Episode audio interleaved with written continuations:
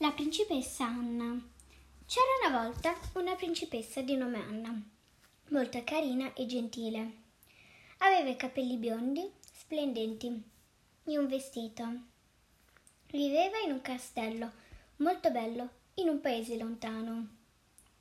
Un giorno il suo papà stava molto male e le chiese cortesemente di andare nella foresta a prendere dello sciroppo d'acero per curare la sua tosse. Prima di partire, preparò un cestino con dentro una bottiglia per metterci lo sciroppo, ma camminando decise di prendere anche dei fiori per abbellire il castello. Improvvisamente scoppiò un potente temporale, così Anna decise di non partire più. Quella stessa sera qualcuno bussò alle porte del castello. Era una signora povera che non aveva una casa. La fecero entrare perché c'era il temporale.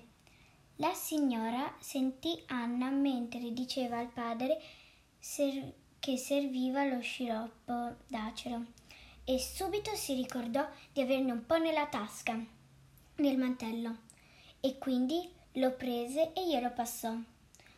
Lui guarì subito, come per magia.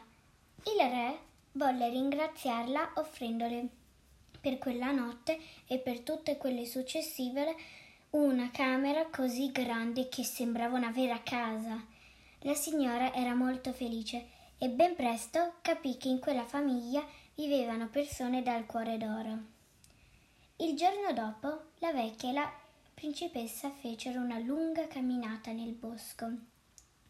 La signora rivelò l'esistenza della foresta incantata un luogo magico pieno di farfalle. Disse la giovane principessa che da quel giorno sarebbe stata Anna la guardiana del giardino incantato, perché lei purtroppo stava diventando troppo anziana per occuparsene e proteggerlo da tutti i cattivi.